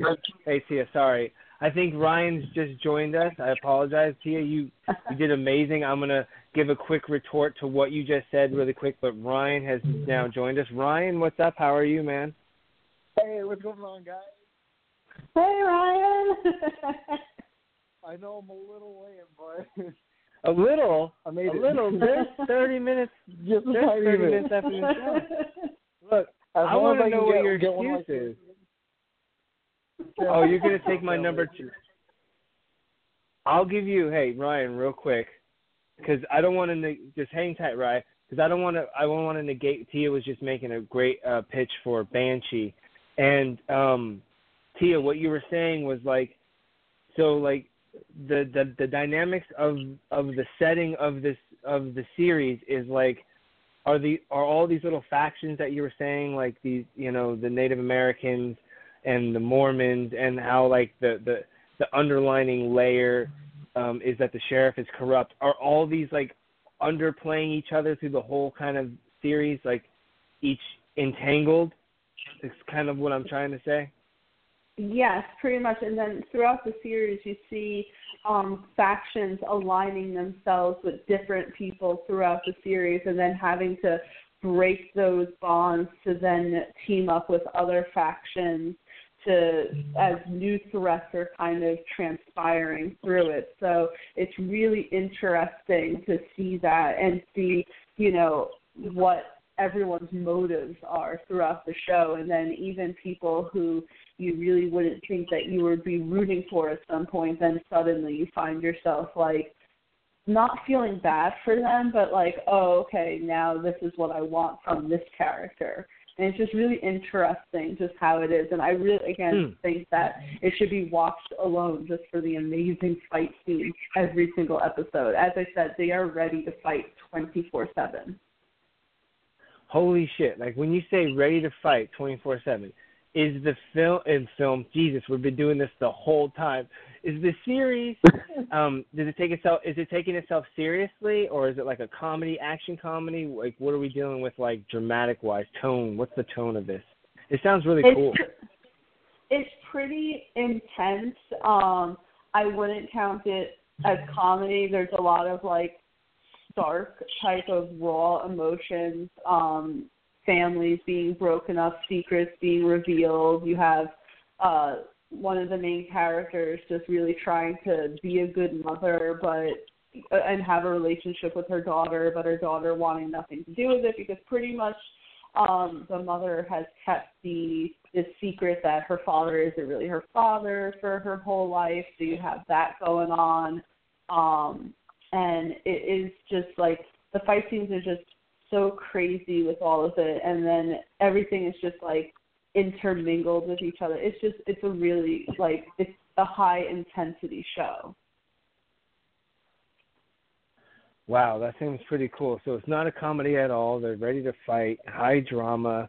It sounds there's a lot of twists and layers going on. Man, I'm gonna have to do a lot of freaking binge watching over my fall break. We're getting into Yeah. some really cool shows, Tia. Like real quick. Okay, Ryan. All right, Hi. Tia, you did a great job with your. Where have you been, sir? I've You're been uh, late. Ding- dingling around Jersey doing some things. Oh, just hanging out, have you? I'm just messing with you, Oh, man. It's good to it's good to have you on. Yeah, it's good to have you on. I'm gonna go ahead like I'm gonna give you my number two pick, and then Tia's gonna end us with number one. Have you been watching or list watching? Have you been listening to uh to the show at all? Nah, give me a roundup of uh, the tops. All right, cool. I've done it like 30 times up. 31. Here we go. So our number 10 pick is Revenge. Number 9 is Peaky Blinders. Number 8 is The Killing. Number 7 is The OA. Number 6 is American Gods. Number 5 is Mindhunter. Number 4 is The Dollhouse. Number 3 we just talked about was Banshee. Now, Ryan, have you seen any of those? Um, I saw Dollhouse. I, if I remember correctly, I watched a little bit of the OA. Um, my parents were very big on Revenge. I watched a few episodes. Um, I watched the first two episodes of American Gods, and I know Tia has a huge fetish for that show. By the way, yeah, we all know that. like an extremely high amount of fetish with that show. I watched the first episode and then I just got lost with time and I just never continued it. And I already know she's gonna here. try and convince me that it's one of the greatest shows ever. And uh, I'm probably gonna binge watch it soon. So that's that's about it. All right, cool. And so, like, so you've seen a little bit of, of almost everything on here. So, um, yeah, I've watched bits and pieces, not like full seasons though. Does anything stand out that you want to say about the list so far of what you've seen of any of these shows? Most of the shows I forgot about, other than American Gods. I'm gonna be hundred percent honest. Most of the shows I completely forgot about. Fair, fair enough. So I'll just cut the So, BS and I'll just I- ask I you. think I'll ask you what your to be on the list. what? I'm sorry. So I, I think that's one of the reasons why they're deserving to be on the list. Because they're so old and people just don't like. Most of the shows are not even running anymore. So. A couple the, of them The are. Killing I've never watched. The Killing I've never watched, but I heard really good things about it. Okay, cool. So. Fair enough. So Ryan, do you have a number two pick that could fit in right here, underrated television show? Yes, I do have one. Lethal Weapon, All right. the show on Fox. Huh? Yep, yep, yep. Okay, all right, go for it. No, you don't have a clue So what I'm I had the Go same ahead, though. exact. I had the exact same expression when I found out they were making this TV show. Bro, I love the original Mel Gibson and Danny Glover. Bro, nothing beats that. That movie is one of my favorite movies of all time, and I can rewatch it over and over and find something new about it every single time. That I just keep falling in love with it. Though. And I was like, bro, are they really gonna remake this movie into a TV show? Watch it suck like everything else. So recently, I I never like watched it while it was playing until now. And a few weeks ago, I binge watched the first two seasons before season three. And dude, they're fucking amazing. I never thought I'd love a show like that. The the people they get from Murtaugh and Riggs, they they play off each other so well. And the guy who plays Martin Riggs, oh my god, the guy is fucking hilarious. He gives you this amazing character arc of in, se- in, in season one. Spoilers if you guys haven't watched. In season one, his wife dies, so he moves from Texas to California, and then he gets partnered with Murtaugh. And throughout the whole season, you see him trying to overcome the depression he has been in for the past year because he's starting to figure out that not only was the accident non non coincidental, but it also killed their unborn child at the same time. So he's been going over mental barriers, trying to figure out who killed his family while come, overcoming the death of them while working with a new partner that's trying to get into his mentee or psyche and trying to figure out what's wrong with him. And the guy who played Martin Riggs played him so well with just the right amount of craziness to where you can see the emotion because I'm pretty sure everyone here has seen the original Lethal Weapon. You saw in the very first one, um, Riggs was dude fucking loony. He didn't give a shit if he died.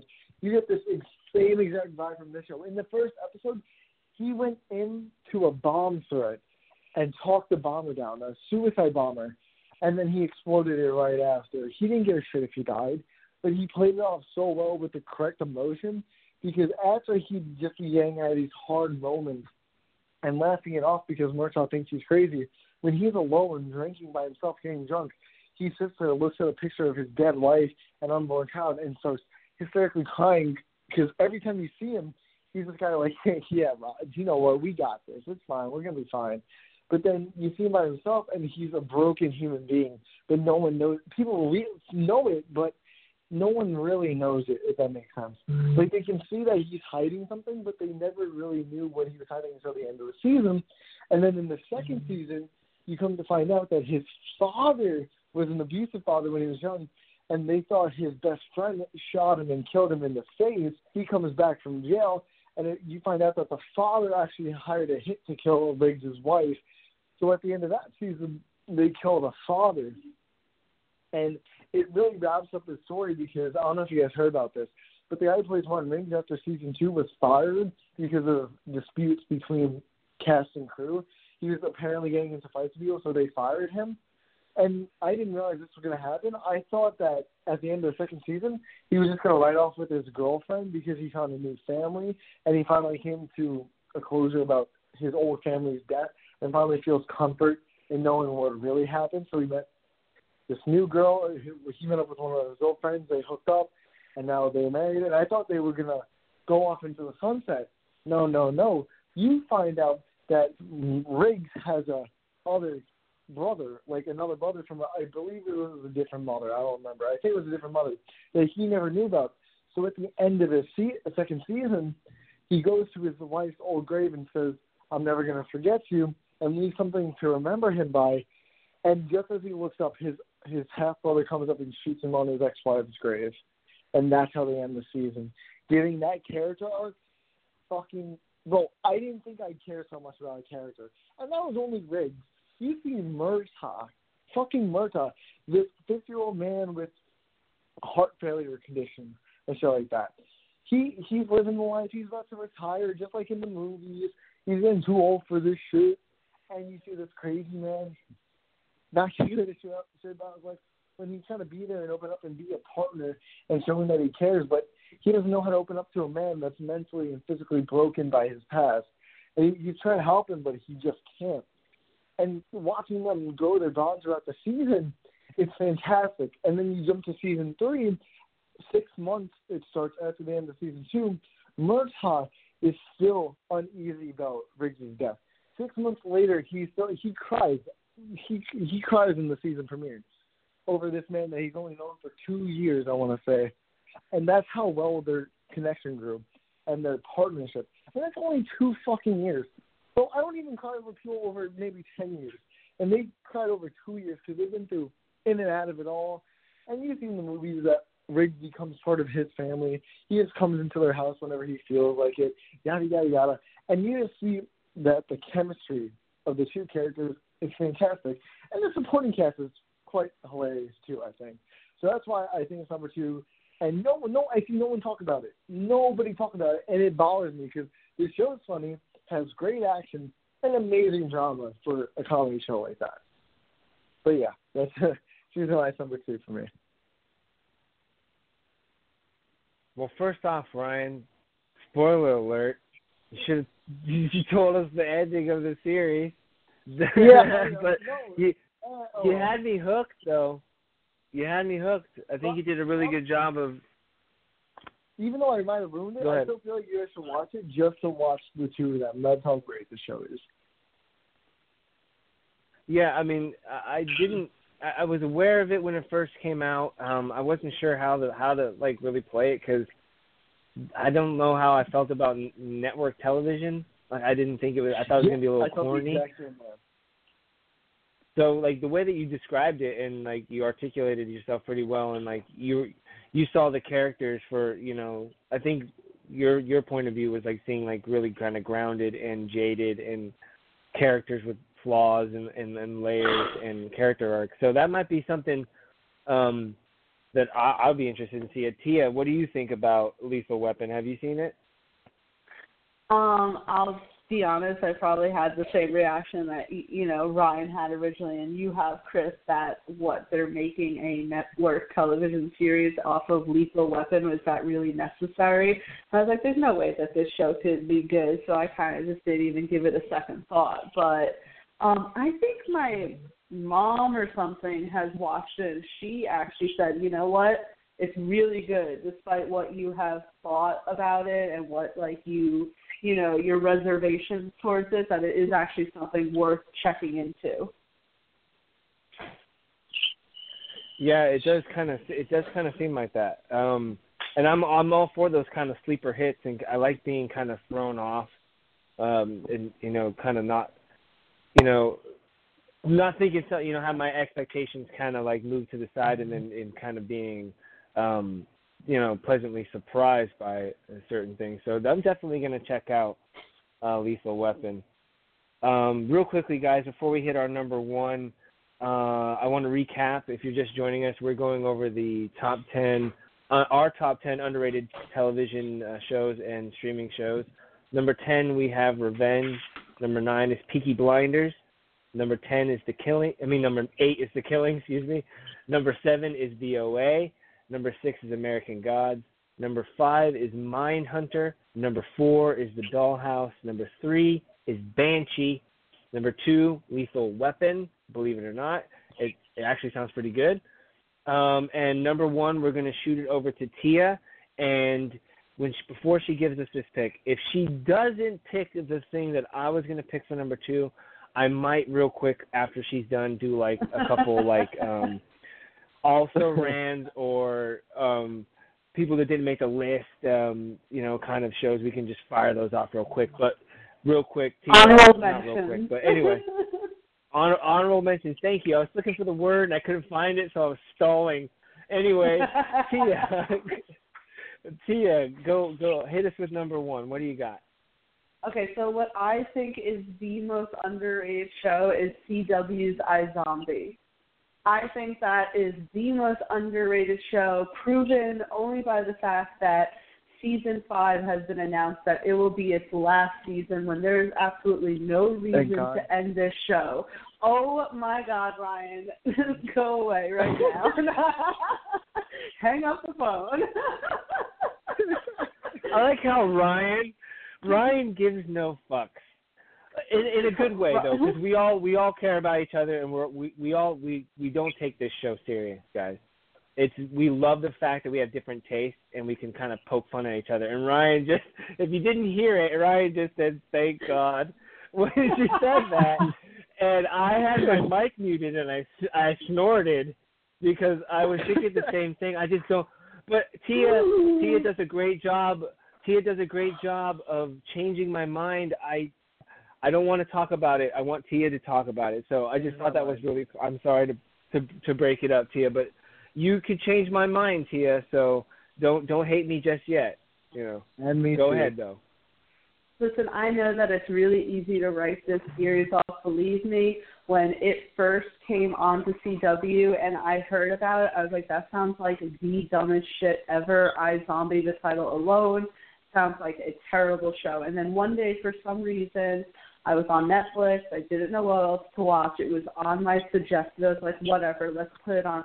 I loved every second of it. I love the first of all, I really like the movie Warm Bodies. If anyone had ever seen that, That movie, wasn't bad. I watched it. all right, so iZombie has a very similar um, concept to the fact that you, so you have this main character Liv, who was formerly a um, surgeon who go to a party and for some reason uh, all of a sudden the party goers start going stark raving mad with a new virus that they pretty much dub as the zombie virus and she gets infected and she needs to eat brains.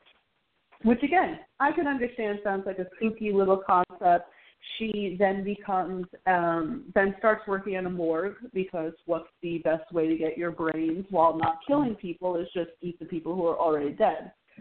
And every time she eats the brain of someone she takes on their personalities. And you're you first have you first meet liv you have this girl who has such a flair for life she was going to get married she was at the top of her game she had a very promising career ahead of her and we see how becoming a zombie has thrown her into such a deep depression she broke off her engagement. She started working at a morgue. She started pushing people away from her life, and she's so lost because she can't confide in anyone. And then finally, her um, coworker, Dr. Ravi Chakrabarti, discovers what she is and instead of being freaked out he's so totally cool with it he wants to help her he wants to find a cure um and so then through the series is basically not only her discovering herself in a way to kind of live life, but also to use her zombieism pretty much to help solve crimes of these murder victims so that she can help find closure for families. And then it becomes her telling people in her life about this. And then you have the amazing David Anders as Blaine who then just becomes like another zombie who at first Liv thought that she could not confide in, but they're both zombies at the same time. But then he goes off on his own criminal faction because he decides that he can make money off of this by pretty much making other zombies to create a need for product. Um, and then it just pretty much goes through it. And so there are some episodes that are so powerful in the brains that she eats and the lives that she discovers um, and then even herself seeing how this ha- I mean, first of all, being a zombie and making certain decisions has literally pushed away her mother, her brother. Um, we see all these types of um, problems between her and her ex fiance, and there are and for being a CW show and for being a show that you could write off as hokey, there are certain episodes that really touch upon some serious issues and some really like even the latest season dealt with you know issues of equality and um finding your place in the world as now zombieism is more well known and more widespread so to me I to me it's a highly entertaining show. Rose McIver, the way that she takes on new personalities as the weeks go by and the episodes go by is so amazing. David Anders as Blaine, and uh, from going from a scumbag to a complex character and mm-hmm. finding out the reason why he is the way he is is just like it's heartbreaking some episodes because you find out that you know he was clearly abused by his father and all this other crap but so to me it's just I love the show. I was heartbroken finding out that the fifth mm-hmm. season was going to be its last season. I know that you boys said thank God about that, but to me, I think it's really disappointing because it's a fun show, and at this point, the CW has become just DC Universe all over again. Well, first off, I, I didn't say that. I didn't say thank God. Ryan did. So um, he gets credit. He gets credit for that. But um, I re- personally, um, I remember thinking exactly the same thing. iZombie, that is dumb. Um, well, you know, and they the title even alone, mention you know. Thank you. They even mention it a few times. They poke fun at their own name. There are some episodes that are incredibly meta. There's an episode where they are trying to investigate a murder on a TV set, and there are people who are zombie extras and they literally go, "Oh, imagine if there's a a zombie show, but the zombie is the main character," and they're like, "That's dumb." They like poke fun at the fact that they are a bit silly with all of this. Ah, that still doesn't save it for me because you said CW, and I don't like any show that's on the CW. And I know that it's it's not it's not a, it's not a very popular opinion to have. Um, yeah. What's up, Ryan? You there? Dude, that's ballsy. No CW shows? Fuck. No, I Oh, yeah, know, I gotta um, agree. I gotta agree with Chris. I mean, I have a whole I rant on the ends, CW. Okay, After okay, iZombie ends, I may have to exit. offended. What? Yeah. Oh my god. I'm I don't want to sort of Ryan, talk not what be do offended. Are, did we Hold did I'll- we offend your your your DC universe? I'm really glad I didn't bring any of those up on the number two spot. Shit. You guys would have written me a new one. You guys would have written me a new one. There, look, No. there's just something. There's just something about the CW for me that just is corny as all hell, and I just Oh, I totally can't agree. That's why I love it. put my finger on it. I love it. I, I would love it if it was done in a comedic way. I mean, did you see Supergirl fight Superman? How do you not watch that I, okay, and not I will laugh? give you that. I'm not a huge fan of Supergirl. I only watch it for um, continuity. So I'll give you that. No, I no, I appreciate that you like it, and a lot of people do. Leo, if you know Leo, was the former host, and Leo's uh, a great guy doing his own thing. Uh, and him and I constantly go at it about the CW verse or whatever you want to call it. But uh, back to iZombie real quick. Um, I I did watch a couple episodes, and I I I just I can't I just I I can't I can't get into it. I understand the concept, and I think it's unique and it's it's it's cute, but I don't really um it it doesn't sound like it's bad, so I'm gonna go ahead and say yeah. I mean, it, it didn't. It's not horrible, so I guess you, it could be having. It's got five seasons, so it must be doing something. I, I think it it deserves to be on the list. Number one for me personally, I was like, no, I I don't know about that because we got a great list. We got a great list, and then you pop out iZombie, and you know what? I should have seen this coming. I know how much you like iZombie, but I thought you were going to pick something else at number one. Um, so Ryan, I'm going to shoot it to you for your rebuttal. Uh, how do you feel about number one being iZombie? Holy, what's that? The fuck? Oh boy. Ryan, you all right? Oh. That's not me. Oh, I was stirring a cup of coffee. My bad, guys. Holy cow! It sounds like someone was breaking into somebody's house. Oh Hey, boy. we're live. Just so anybody was wondering, we're live as shit right now. Um, Ryan, Oh how do you God. feel about iZombie? Um, going back to the CW, uh, being very cheesy, this show perfectly puts the CW in that because I don't know. I there's this thing about zombies that I don't think should be comedical or comedical, same what however you fucking say it. Because uh, bro, Comical. ever since comical, yeah. Ever since the day I saw the Night of the Living Dead, zombies have been my one true horror thing. No matter what zombie movie it is, I have to fucking watch it. Zombies should not be funny. Zombies should be scary. Eating brains should not be funny. Eating brains should be like, oh shit, that could be me. No, no, no, no, no, no, no. Why? What, what the fuck? Why would they make it a play? Why would they make it like a disease or something? I watched the first two episodes. I'm sitting there. I'm like, what the fuck am I watching? They're completely diminishing a zombie right now. And I even got offended. The makeup is fucking shit. First of all, they don't look like a zombie. They look like that whore in high school that dresses up as a zombie to get dick. I'm sorry, it's true. And then, if I remember correctly, the new season or whichever season, there's like a zombie outbreak, and now they live like a typical day as if they're human, right, Tia? I was reading something about that or something. Like they Well, fit the in thing- with society.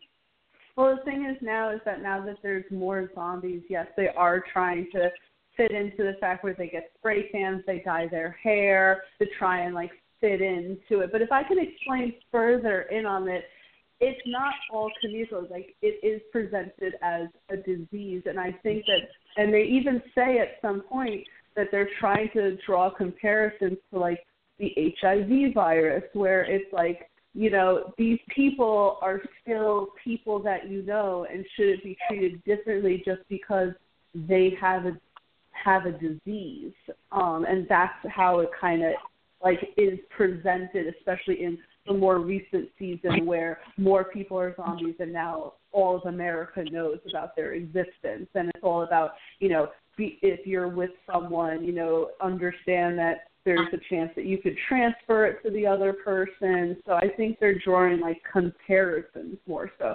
It's not the Walking Dead you know they're not running no, no, around no, dragging their on feet. The. We don't mention the walking down the show.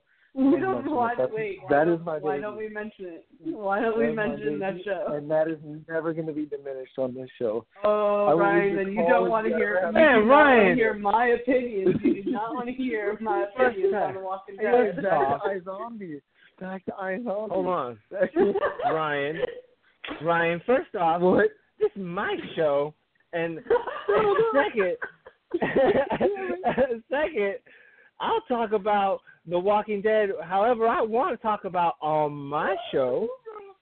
As soon as you get your own show, I'm gonna come on your show and tell you can't talk about Batman. How about that? Okay, I have no problem. no, I'm just. I'm just, I'm just, I'm just joking. Uh, I love your passion, Ryan. Like I really do.